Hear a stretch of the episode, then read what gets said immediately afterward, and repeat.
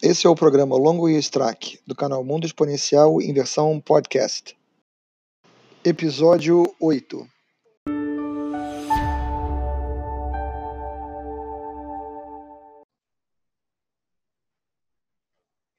Oi, pessoal. Aqui Maurício Longo Alexandre Strack, do Mundo Exponencial.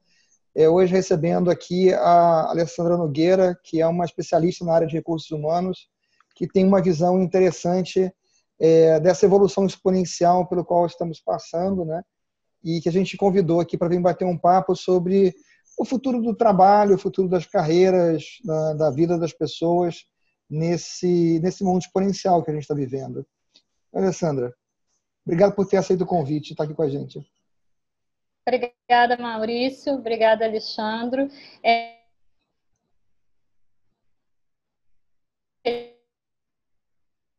conversar com vocês sobre um tema que eu tanto gosto de ler estudar, e foi isso que me levou até a Singularity, né?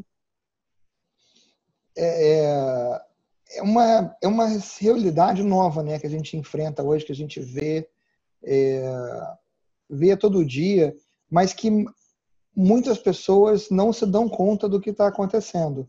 É, eu vou ser sincero que eu só me dei realmente conta da evolução por qual a gente está passando, desse ritmo de transformações de uma forma mais estruturada em 2015, se não me engano. Eu vinha estudando é, a questão da transformação das empresas e tudo desde 2013, mas foi só em 2015 que eu liguei os pontos e percebi, olha, essas coisas estão acontecendo aqui por causa daquilo, né?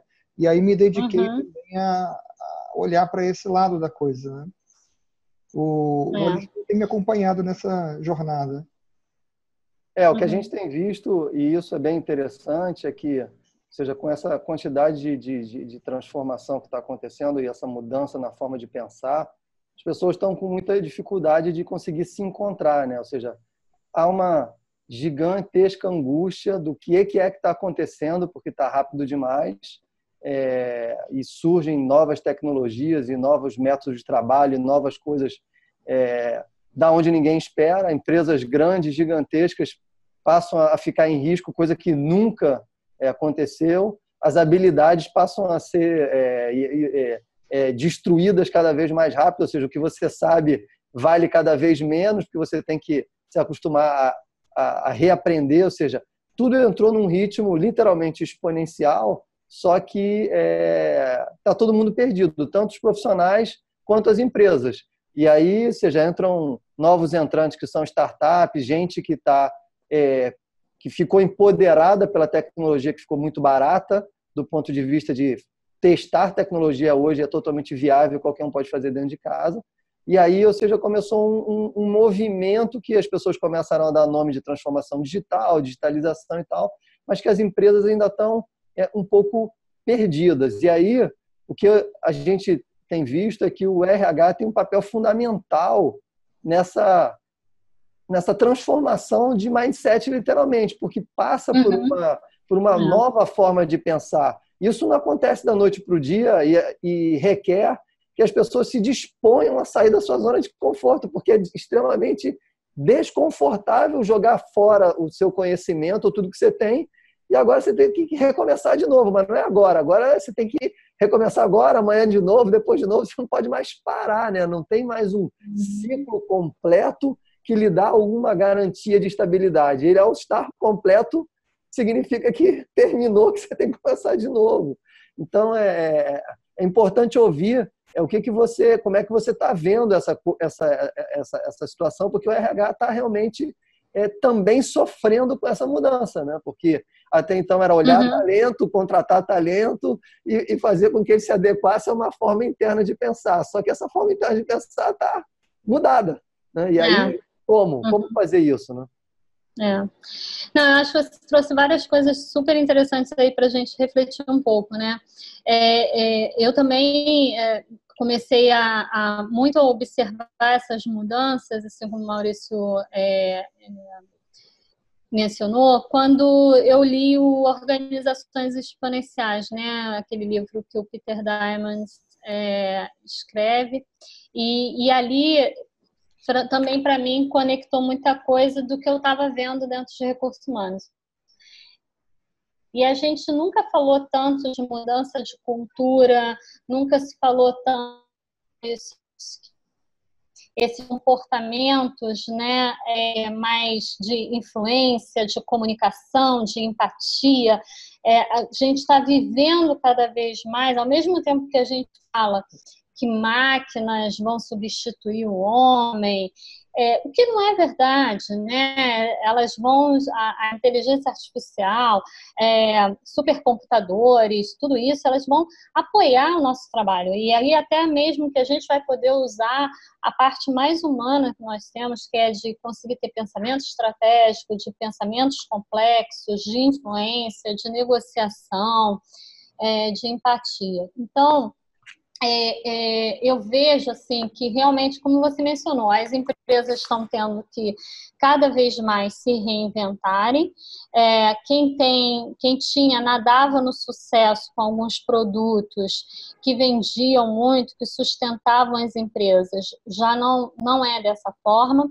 A gente passa a ter também cada vez mais economia compartilhada, outros modelos de negócios, tudo isso, né? O Peter Diamond, quando eu tive lá na Singularity, ele falava muito: você tem que ser o primeiro a questionar o seu, o seu modelo de negócio, né? Porque se você não fizer, outro está fazendo e está questionando.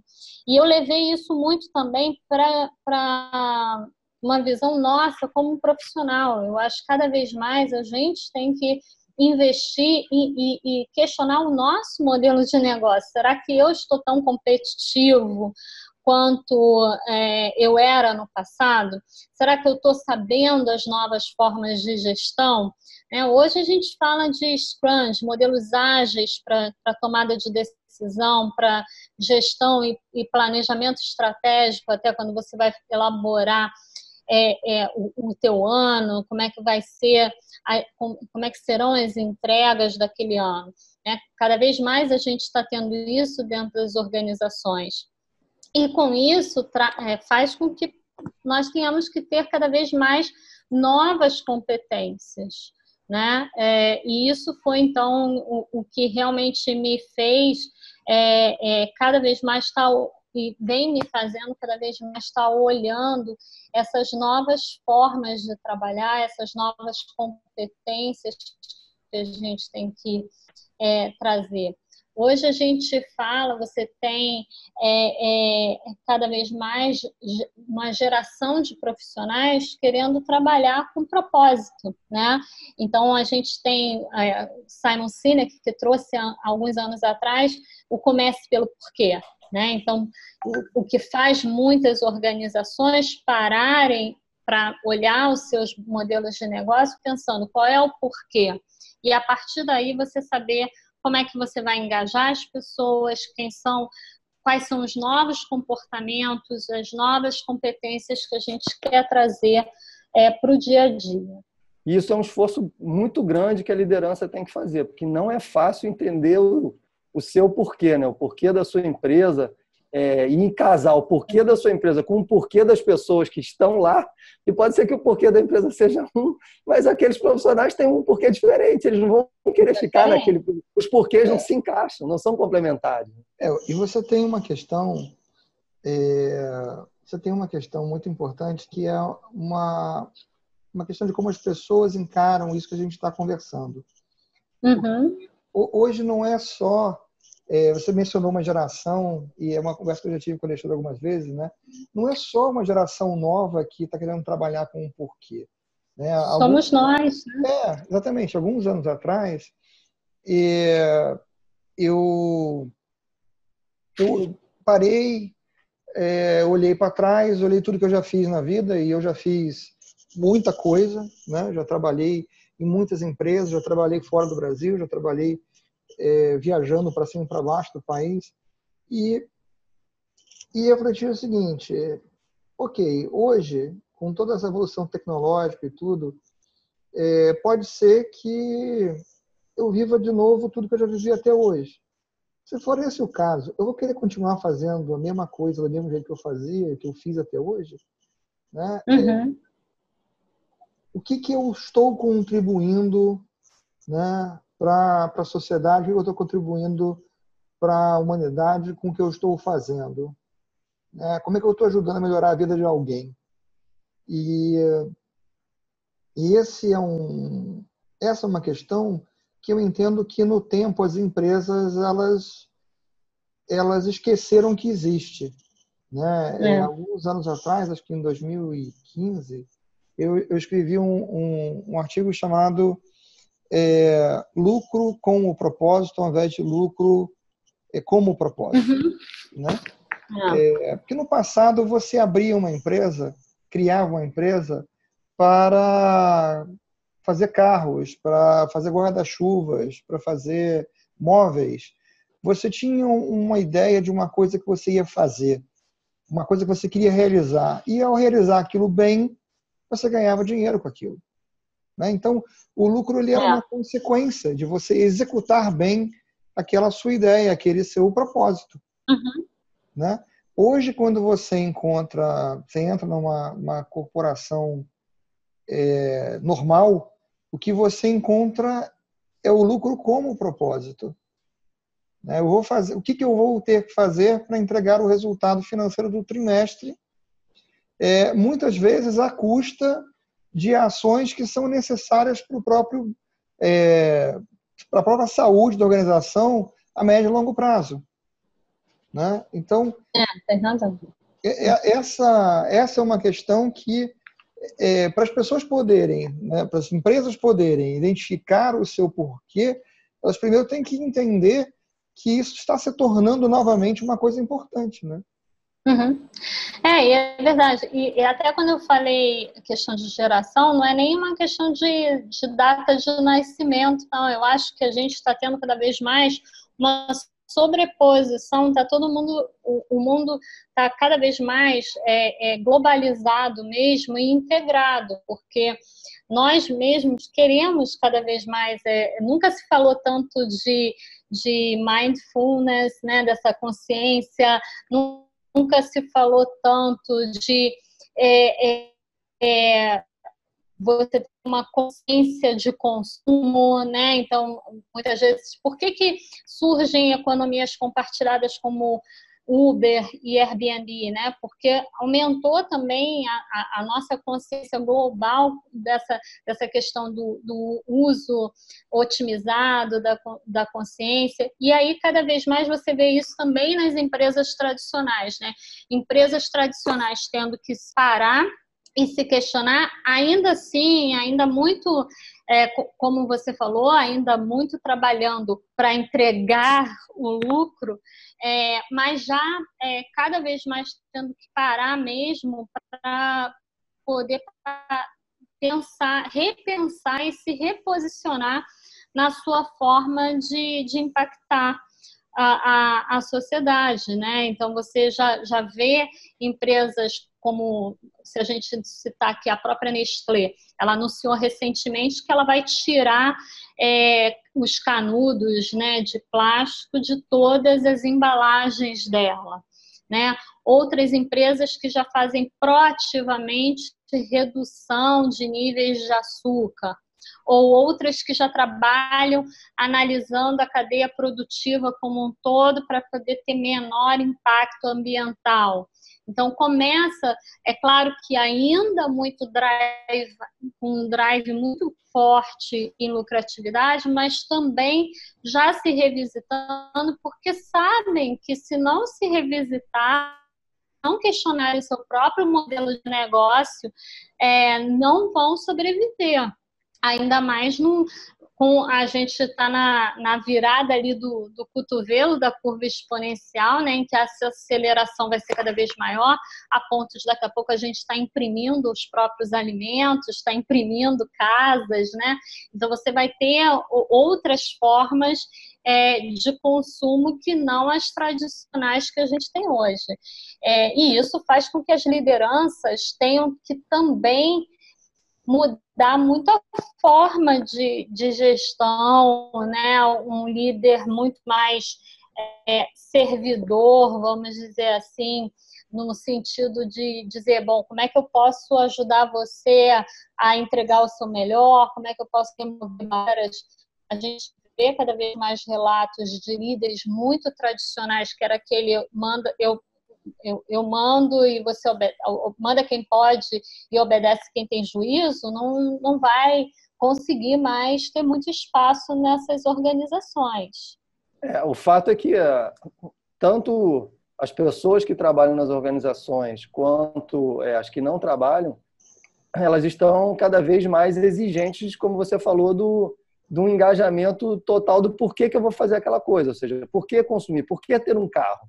Se eu, se eu uhum. de repente, não preciso de um carro, é, a questão da mobilidade está tá se resolvendo de uma forma tão diferente, mistura carro com bicicleta, com scooter, com sei lá, com transporte coletivo, no fim das contas, as pessoas já estão começando a achar normal usar N formas de, de, de, de transporte para chegar no, no, seu destino. Né? Então, ou seja, isso obviamente vai fazendo com que a forma tradicional de pensar ela tenha que ser alterada. Agora, isso requer criatividade, que é um, e é um esforço muito grande, né? Ou seja, como que eu resolvo o problema que eu resolvia de uma forma diferente? Você tem que vestir literalmente a, a cabeça do seu consumidor, que é você mesmo contado lá de fora, e pensar: será que essa forma uhum. que eu estou recebendo um produto ou serviço, ela é a forma que eu gostaria de receber esse produto ou esse serviço? Ou será que eu estou é. consumindo também esse produto e esse serviço de alguém que oferta de uma forma completa, completamente diferente da empresa onde eu estou, mas a minha empresa não se movimenta para lá? Então é seu dever voltar para dentro da empresa, gente, ou nós vamos é. mudar o modelo, vamos repensar isso e vamos tentar encontrar uma outra solução. Isso implica em testar e errar, aprender, tentar de novo, errar e consertar mais uma vez e sei lá. E na, na história que você viu lá na Singularity, ou seja, do, do daquele momento onde você está no desconhecido, né? ou seja, a tecnologia está inteirando ali, ela é tão pequenininha, as pessoas não levam ela muito a sério, o Gartner até chama isso de vale da desilusão. É, é. A tecnologia aparece, não sei o que, depois ela cai no grande vale da desilusão e depois ela volta a ter maturidade. Aquele vale da desilusão onde ninguém está olhando para ela, ela está ganhando maturidade, tá? Uhum. Exponencializando, tá que é literalmente o, o, a coragem da experimentação, né? de e fazer diferente, ouvir, é, é, ter mais interação com o seu cliente, com, seu, com a sua equipe interna, com N formas diferentes de pensar e tentando ver qual vai se adequar. Esse fail fast que se fala muito é bonito de falar, mas na prática é, isso obviamente vai consumir recursos.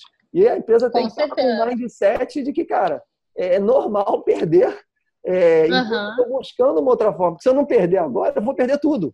Ou eu perco um pedaço é. para poder chegar em algum lugar, ou, ou eu vou perder tudo, porque é, a história de que não é mais o grande, né? É o mais rápido, né? E tem um monte de pequeno peixinho.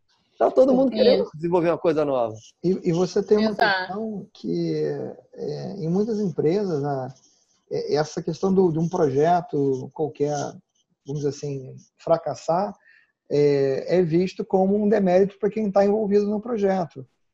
E, e, então, em muitos casos, as pessoas que estão vendo que aquela coisa não vai dar certo, mas estão esticando a corda porque se, opa, se para isso, se eu falar que não vai dar certo enquanto eu estou aqui, vai pegar mal para mim. De repente, deixa eu esperar ver se eu saio do projeto, que aí, bom, aí problema da pessoa para frente, mas é um problema para todo é. mundo, né? Quando a empresa vai jogando recursos, mais recursos uhum. uma coisa que não vai dar certo, né? É... é.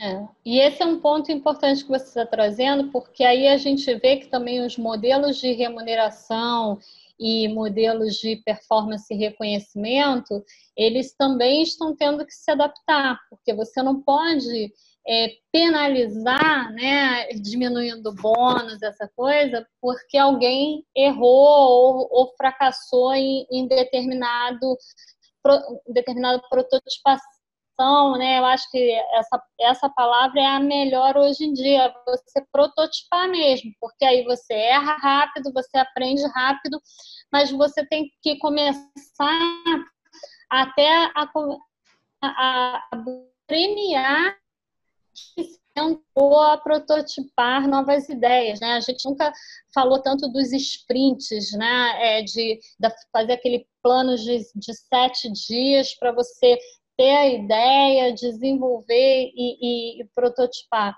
Então, os próprios modelos de remuneração e reconhecimento, eles estão precisando, é, eles já estão sendo revistos em muitas organizações, mas é fato, um ponto que você tocou, de que a, a organização, e sobretudo os, os, presidentes, os CEOs das suas empresas, eles têm que estar também abertos a, a percentual de erro que vai acontecer para inovar. Porque se você quer os mesmos resultados fazendo as mesmas coisas, vai ter no final vai ser a mesma coisa, né? Tem que estar realmente aberto a, a você poder experimentar coisas novas e aprender, sobretudo, com, com os erros, né? A gente passa a ter é, uma necessidade de organizações que estejam dispostas a aprender.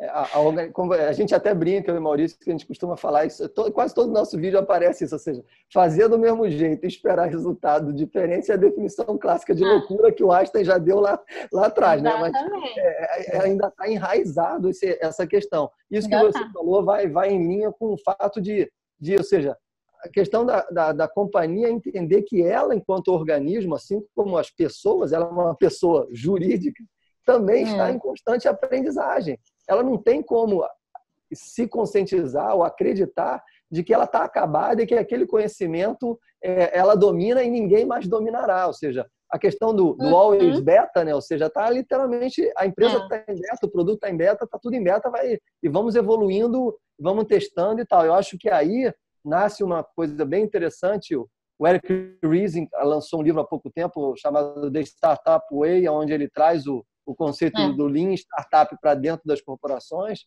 onde ele mostra justamente isso que você falou, ou seja, como valorizar a capacidade empreendedora que precisa ser encontrada dentro da companhia. Precisa. Tem gente que vai continuar, obviamente, tendo que trabalhar naquilo que está dando certo, porque a empresa precisa continuar se mantendo, mas tem uma galera que também vai estar tá trabalhando no novo, quer trazer a nova ideia, tem uma mente mais empreendedora, tem uma vontade criativa maior. Esse cara precisa ser valorizado por uhum. fazer isso. Se esse cara for afogado, que é o que vem acontecendo ao longo aí de, sei lá, é. dos últimos 30 anos, as pessoas trabalham porque precisam ganhar dinheiro para então viver, e aí temos a síndrome do domingo depois do Fantástico ou a, a maldita segunda-feira, ninguém quer ir para o trabalho, porque é óbvio, quem é que vai querer ir lá para não poder exercitar o seu potencial? Né? É, é, essa, essa que eu é. acho que é, é a grande dicotomia do momento, ou seja, é. é. esse, essa mudança dessa valorização é, um, é, uma, é. uma grande é uma grande mudança, é uma grande transformação. E a gente vai precisar é, cada vez mais que as empresas elas sejam é, organizações mais responsivas à mudança. À medida que a mudança vai acelerando e está acontecendo cada vez mais rápido, as empresas que vão ser bem-sucedidas são aquelas que se adaptam a se adaptar. Uhum. Né? Porque não é, uma, não é uma transição de uma vez, ela vai ser contínua. Né?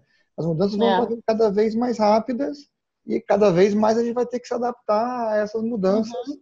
é. com facilidade. É, e, e, até outras coisas, né? Tem um, um, uma coisa que ainda não está tão forte aqui na América Latina, mas já está bastante forte na Europa e nos Estados Unidos eles já estão começando a, a se preparar para ver como é que vão lidar, que é a economia gig, né? Que se chama, que é a gig economy, que é você ter os profissionais que trabalham por plataformas, né? De serviços, eles já não são mais funcionários tradicionais, até por uma escolha pessoal, já não querem mais trabalhar para uma única organização quando eles podem trabalhar para diversas organizações. É, ao mesmo, a gente já tem hoje modelos até na própria Colômbia que você já pode compartilhar recursos, né? Um gerente de RH pode trabalhar part-time para uma para a empresa A e à tarde para a empresa B e ter um compartilhamento desse recurso. Então, quer dizer, a gente também, essa é mais uma vez uma necessidade também das organizações e, sobretudo, o Departamento de Recursos Humanos, é, atuar de uma forma de ser um design de experiências para gerar maior engajamento, fazer com que a sua organização seja uma organização interessante para aqueles profissionais que vão agregar maior valor no final do dia e que vão trazer mais inovação, eles possam priorizar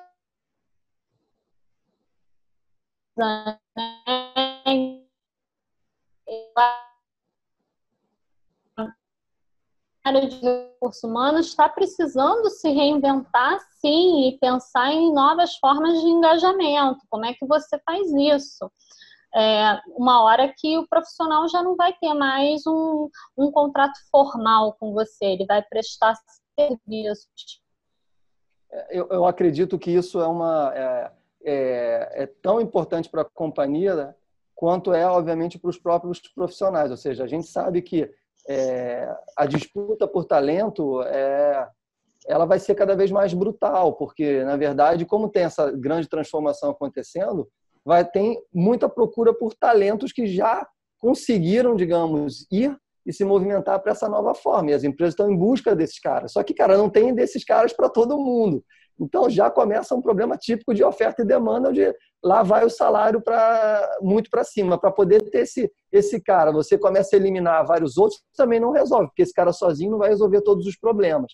Então, de novo, essa forma de, de trabalhar que não está literalmente relacionada com um emprego, que é uma coisa com que a gente foi acostumado a, a imaginar, uhum. eu vou terminar um, eu termino um tempo de estudo, então eu começo a trabalhar, então eu passo a ter um emprego, eu vou ficar naquela empresa, sei lá, algum tempo. É, no, há, alguns anos atrás, os caras passavam a vida inteira na mesma empresa, depois começou a diminuir esse ciclo, e agora nós estamos num ciclo onde literalmente não é que o cara vai mudar de empresa, ele vai, como você falou, estar em N empresas.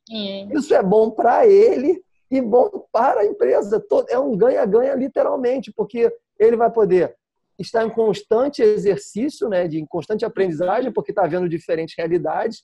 E aí para a empresa também, porque ela também vai ter com diferentes profissionais, também vai aprender com N cabeças diferentes. Agora, é como você disse, é, um, é realmente um processo de adaptação é, que a empresa precisa entender que ela vai ter não o indivíduo, mas aquela competência naquele tempo. Eu preciso, sei lá, de um gerente de recursos humanos três horas por dia. Eu não preciso dele oito. Beleza. Uhum. O cara vai trabalhar três horas por dia e vai em outro lugar que precisa de quatro, outro que precisa de dois, sei lá, e ele vai trabalhar quantas horas, ele entende e supre a necessidade dele. E, e, você passa muito por aquelas experiências hoje, principalmente é, nas empresas que não estão tendo a agilidade, vamos dizer assim, de se adaptar à, à realidade nova, aonde, vamos dizer assim, já houve uma queda de receita e está se buscando como é que vai fazer para equacionar os números e você é, vem fazendo corte de pessoas para para é, acertar o resultado, vamos dizer assim. Uhum. E, e muitas vezes, vamos dizer assim, você acaba deixando de ter competências que você precisava ter na empresa até para poder entregar um resultado melhor, né? Fazer aquilo que deve, que deve ser desejável, ou seja, eu melhorar o, o, o, o que está entrando ao invés de simplesmente cortar né, o, que, o que eu estou investindo em pessoas. É, e, e, fica mais complicado porque eu não estou tendo essa, essa, essa forma de olhar a coisa. Quando a gente fala de ter as pessoas é, trabalhando de uma forma parcial, vamos dizer assim, para a empresa, eventualmente isso atende o que a empresa realmente precisa. É, às vezes, inclusive, é, você tem posições dentro de empresas onde você tem duas, três pessoas e, na realidade, você tem demanda efetivamente de trabalho para uma. Só que você tem demanda de trabalho efetivamente para uma, mas você tem é, é uma, é uma demanda que ela é essencial. E aí você tem que pensar que a pessoa vai sair de férias, você tem que pensar que a pessoa pode ficar doente, é, e você tem que ter uma forma de, de cobrir a ausência dela.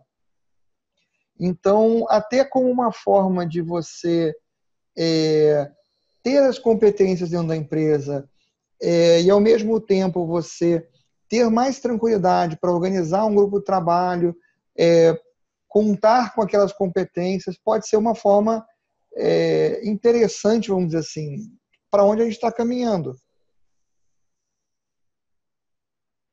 É. é, e você passa aí mais uma vez, né? A própria área de recursos humanos passa a ter que trabalhar com questões de acesso, avaliação por valores, é, é, como você fazer com que aqueles profissionais que estão, é, vai ser quase como plataforma aqui, né, plugando com diversas empresas, mas que eles se plugam pelo, pela, por terem os mesmos valores e enxergarem os mesmos propósitos. Aí a gente consegue dando uma amarração de como essas coisas vão se conversar cada vez mais e, e e, e, e, muda toda a sua forma de fazer seleção. Hoje, cada vez mais, por exemplo, em tecnologia, você está usando cada vez mais hackathon como forma de fazer seleção, porque você lança o desafio, vão lá os programadores, as pessoas que querem, que gostam de serem desafiadas, e elas começam a resolver um problema, né?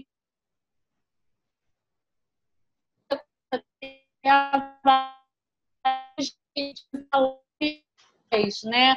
Para gerar o, o, match, vamos dizer assim, né? De, de, entre empresa e profissional. Então, é, é, toda uma reformulação, já não, não é mais a, o que a gente fazia no passado, né? E aí as lideranças também passam a ter que cada vez mais conversar de uma forma a, a tirar o que está impedindo, bloqueando a performance, porque você passa a ter que ter uma, uma alocação mais inteligente, né? Você tem aquele profissional que está ali trabalhando part-time com você, como é que você faz isso?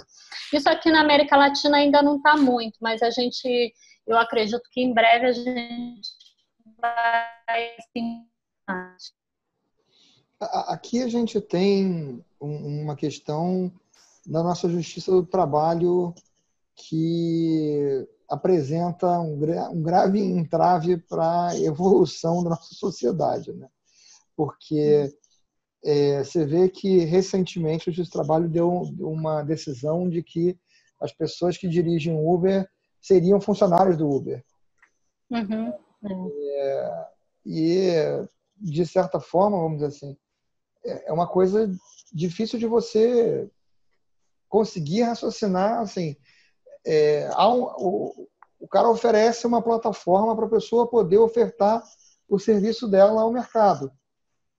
É, é. A pessoa oferta o serviço. Né?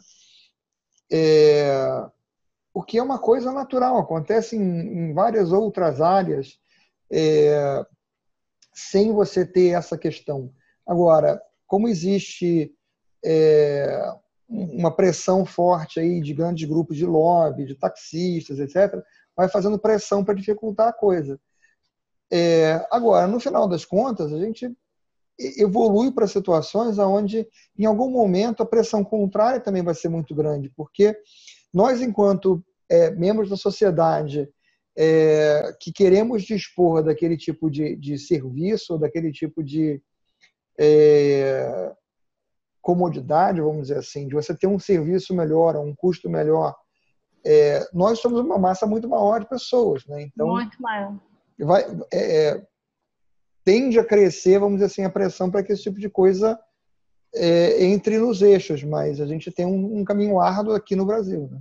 É. Mas eu acho que não é só no Brasil, não, cara. As leis do trabalho elas estão tendo que ser revisitadas em no mundo todo no mundo todo, porque infelizmente as leis do trabalho elas foram feitas lá na, na, logo depois da evolução industrial e tal, e cara, e tinha uma mentalidade talvez mais socialista do que capitalista. Eu não queria entrar nessa discussão, porque ela entra num viés político e tal, eu não quero entrar nela, mas ou seja, a lei do trabalho ela tem a visão é. de que cara, o dono do capital quer o mal do, do, do, do, do, do trabalhador, né? Isso a gente a gente está no século 21, não tem mais como é, imaginar uhum. isto, né? Ou seja, hoje as organizações elas precisam, se elas têm um porquê, A organização com porquê, é. o porquê dela não é destruir o seu capital humano.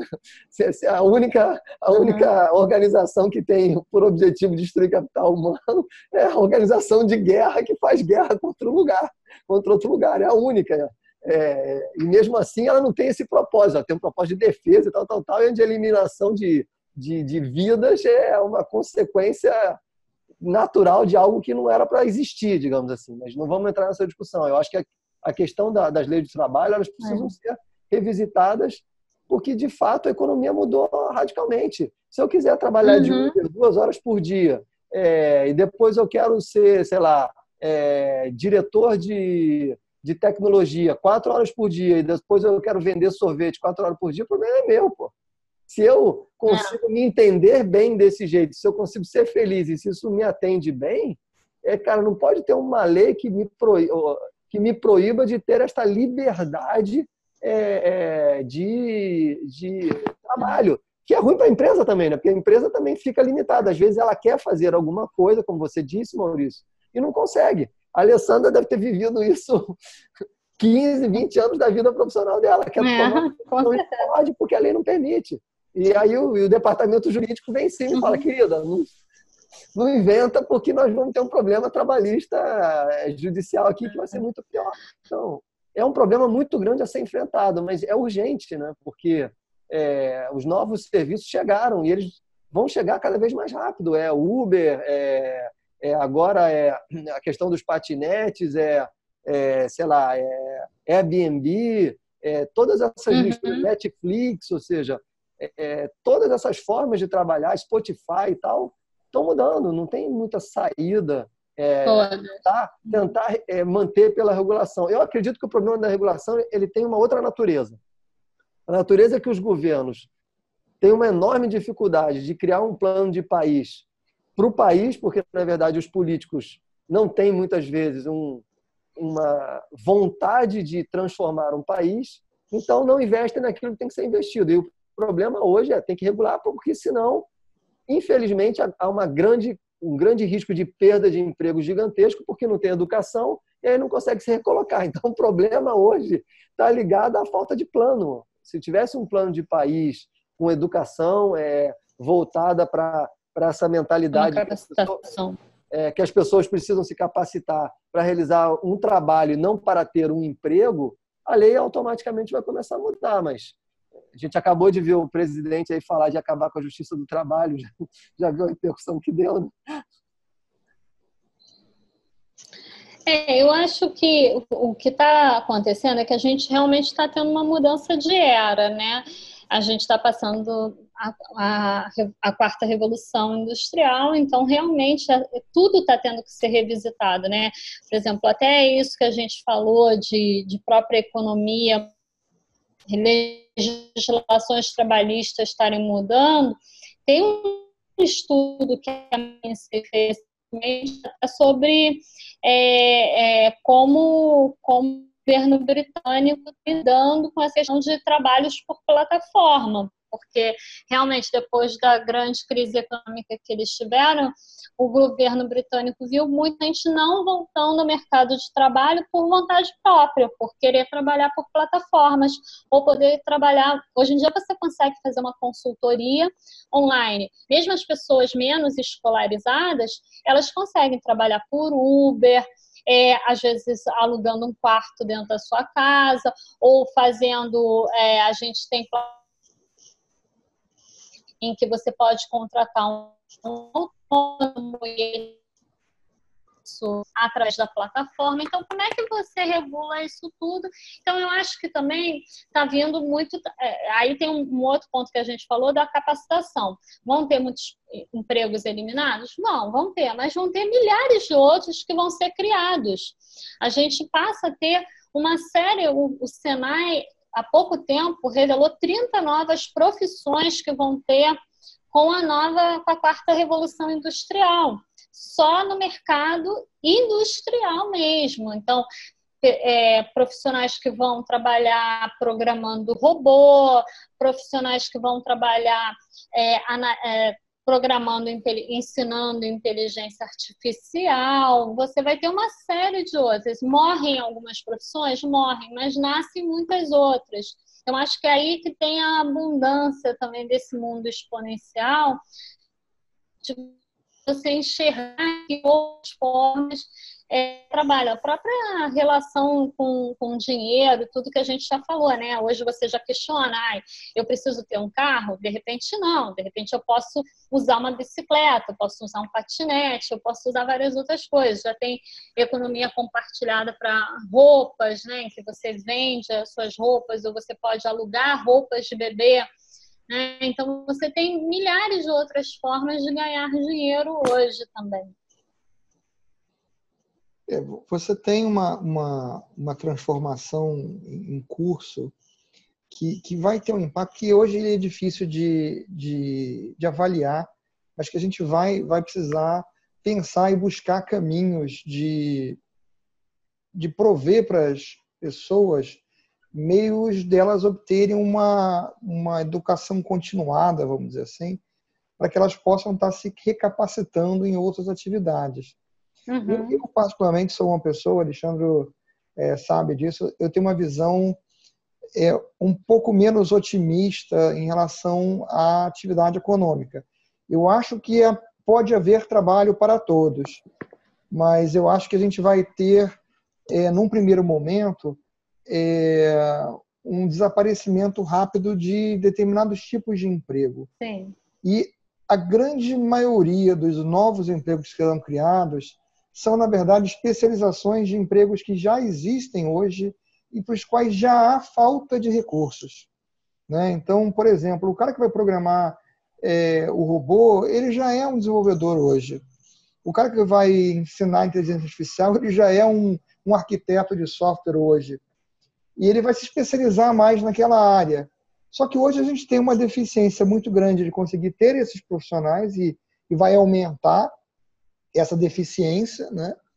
É, e ao mesmo tempo a gente vai estar tirando o, o, emprego de certa forma das pessoas que estão ainda muito distantes de conseguirem é, estar capacitadas para esses novos empregos. Então a gente meio que precisaria fazer uma uma, uma fila, vamos dizer assim, onde a gente vai estar tá puxando essas pessoas para cá, especializando elas e começando a, a tentar reinserir aquelas pessoas é, na, nas atividades, uhum. vamos dizer assim, mas elas vão precisar começar é, elas vão precisar começar por baixo. Você não vai acordar, ou, é, dormiu ontem é, motorista de táxi e acordou hoje especialista em inteligência artificial. Né? Tem um gap de anos aí nessa, nesse meio desse caminho. Tem. Então, é, de certa forma, a gente tem que começar a ver quais são os caminhos para conseguir levar essas pessoas para que elas percorram o caminho e comecem aí é, aprendendo, ganhando experiência, trabalhando e crescendo dentro daquelas em direção a essas novas atividades, porque a gente vai estar sempre é, seguindo com as transformações, a gente vai estar sempre criando novos tipos de, de especializações, né? é, e cada vez mais reduzindo os trabalhos que exigem menos especializações. Então, é, é torna-se, é. assim, um... um Os mais tipo... rotineiros vão desaparecer. É. é, é onde eu estava falando da questão do plano de país, né? Ou seja, eu acho que cada país precisa entender em que estado está hoje e para onde pretende ir, levando em consideração isso que nós estamos falando aqui. Ou seja, o mundo é literalmente você não adianta você imaginar que você não vai ser impactado. Não, essa é a única coisa que você não pode fazer. A China, vamos, vamos pegar a China do década de 80, da década de 70. É inimaginável a quantidade de evolução que a China teve nos últimos, nos últimos tempos. Hoje ela está dominando o cenário de inteligência artificial. Agora, vai ver na década de 80, final da década de 80, início da década de 90, a quantidade de chinês que estava fazendo mestrado, doutorado nas melhores universidades americanas. Foi por acaso? É óbvio que não foi. O governo incentivou não. mandar a gente para lá para estudar, para fazer, cara, nós precisamos que esses caras aprendam com quem sabe, e depois voltem aqui e comecem a criar as universidades melhores aqui, a disseminar o conhecimento aqui, porque nós temos um mercadinho interno de 1 bilhão e 300 milhões de pessoas que se, se desenvolve. É um mercadinho bem interessante. Mas, ou seja, isso foi um é. plano. Ou seja, é, se você falar com qualquer é, pessoa do governo chinês, vão dizer, cara, você está olhando para a China hoje. Só que a gente fez um plano 30 anos atrás. E a gente teve coragem, 30, 35 anos atrás, a gente teve coragem de botar o plano em prática e seguir o plano. Então, realmente, eu acho que cada país precisa olhar para isso de uma forma séria, porque o trabalho repetitivo, ele literalmente tende a desaparecer porque, cara, as máquinas elas vão fazer isso. Muito dos trabalhos que a gente tem hoje nas, nas empresas, a Alessandra sabe disso muito bem, principalmente trabalho administrativo, é extremamente repetitivo. O cara chega, liga o computador, é. entra no e-mail, pega uma planilha, baixa a planilha, coloca dado, tira dado, uhum. pega não sei o que, grava no raio, faz não sei o que. Cara, isso daí você automatiza, pega um software de automação de processo, automatiza o processo e, e o cara deixa é. de existir, porque na verdade é mecânico. É, é, é, isso não tem muita saída. Agora, como transformar esse cara num cara que vai, sei lá, analisar resultado, que é uma coisa que é bem mais difícil de ser feita, ainda que os algoritmos possam fazer, alguém terá que ensiná-los a fazer, e aí, de novo, a gente precisa do programador, mas precisa do cara que consiga analisar para que o para ensinar o programador como é que ele vai botar o dado e como é que ele vai fazer com que a inteligência aprenda para analisar, aí você tem uma mudança, essa forma de trabalhar, essa forma de unir, é, que eu acho que está muito ligado com educação e com plano de país. E a gente precisa fazer isso muito rápido, porque a gente tem gerações novas que estão passando por um processo de educação ainda tradicional, né? Isso é. só já daria outro programa se a gente quisesse falar de educação, mas é da transformação que a educação tem que passar. E, e é fundamental, porque ainda está repetitivo, a mentalidade ainda é entre na escola, estude, estude na melhor universidade, ou seja, a gente ainda vê Enem ranqueando ainda é, é ou seja, como se o mais competente fosse o melhor ranqueado. Cara, não, infelizmente, não é uma competição, né? não é uma competição do melhor nadador que vai bater o recorde. Tudo bem, isso é uma competição, mas a, vida profissional do indivíduo não é essa competição que termina no início da vida profissional. Ao contrário, ela não terminará jamais daqui para frente. Exato. Exato, vai ter que ter esse aprendizado contínuo, vai ter que ter. E, e eu concordo com vocês, eu acho que também aí vai ter muito poder, é, e aí nosso, como sociedade, de também pressionarmos para que essa capacitação ocorra. Talvez tenha que colocar sim a conta para que as maiores organizações comecem a, a fomentar cursos de preparação começar a fazer realmente a educação desses profissionais para que a gente possa ter um, um, plano de longo prazo mesmo, né? E, e, e aí talvez usar e, e, e talvez até outras formas, né? Crowdsourcing, outras coisas que vão ajudar a gente a, a, a formar. O próprio Ministério do Trabalho, né? Está acabando agora, mas ele tem uma universidade do trabalhador. Se você entrar lá, ele tem vários cursos que eles dão, né? Então, é, feitos pela Universidade de Brasília, até o conteúdo, é um conteúdo até muito bom. É, mas muita gente não sabe disso, né? Então talvez tenha que cada vez mais fomentar isso, fomentar as, as próprias universidades recebendo é, fomento da iniciativa privada para poder gerar uma capacitação é, que vai ser cada vez mais técnica, talvez, é, e menos até de universidade mesmo. Talvez a gente vai ter que fomentar uma coisa que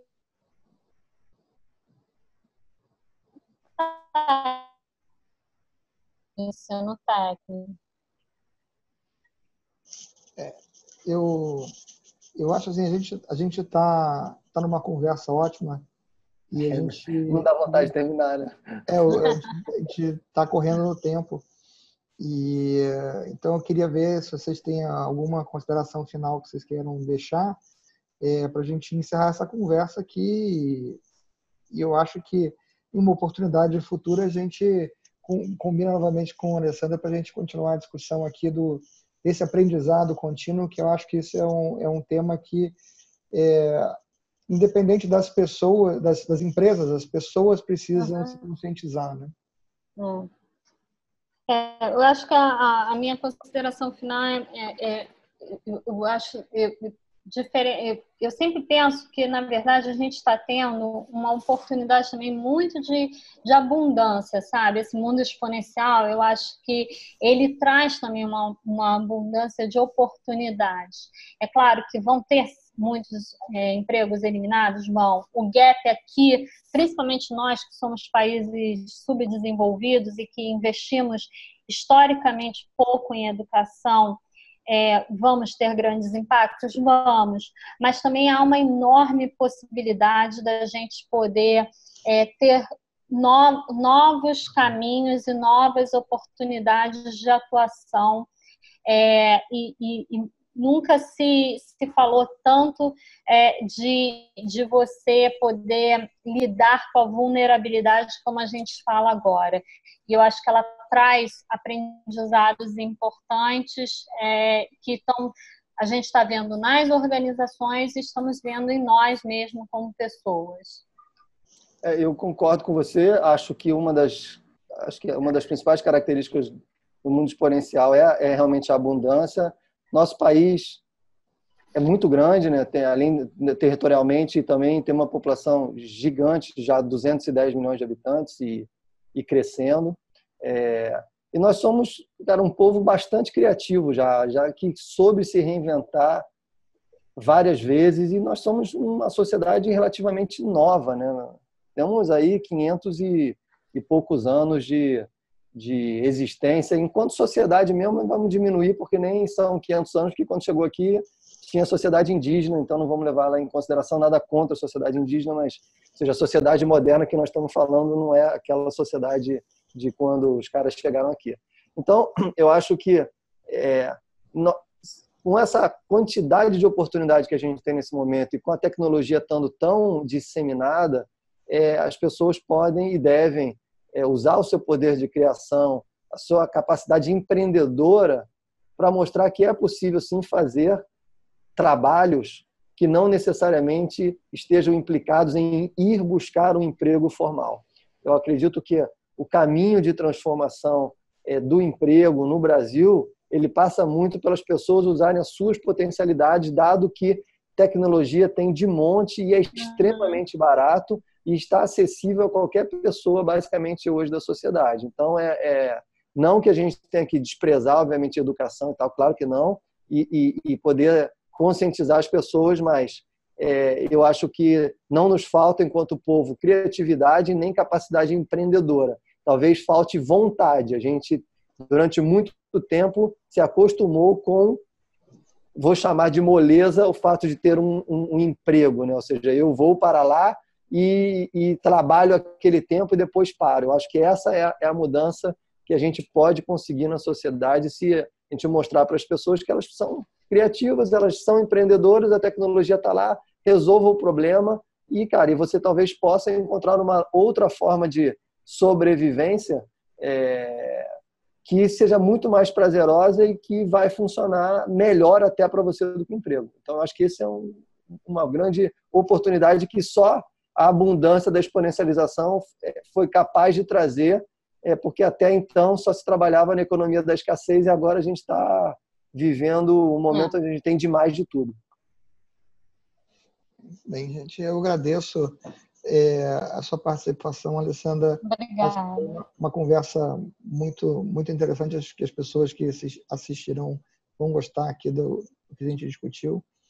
E é, é uma, é um, são momentos de reflexão, né? A nossa, nossa ideia aqui é sempre provocar reflexão, provocar as pessoas a, a tomarem ação né, nas suas vidas, nas suas empresas. Obrigado. Tchau, Obrigada mais obrigado. uma vez. Obrigada, Alexandre. Obrigada, Longo. Foi um prazer e obrigada ao público também. Valeu, tchau, tchau.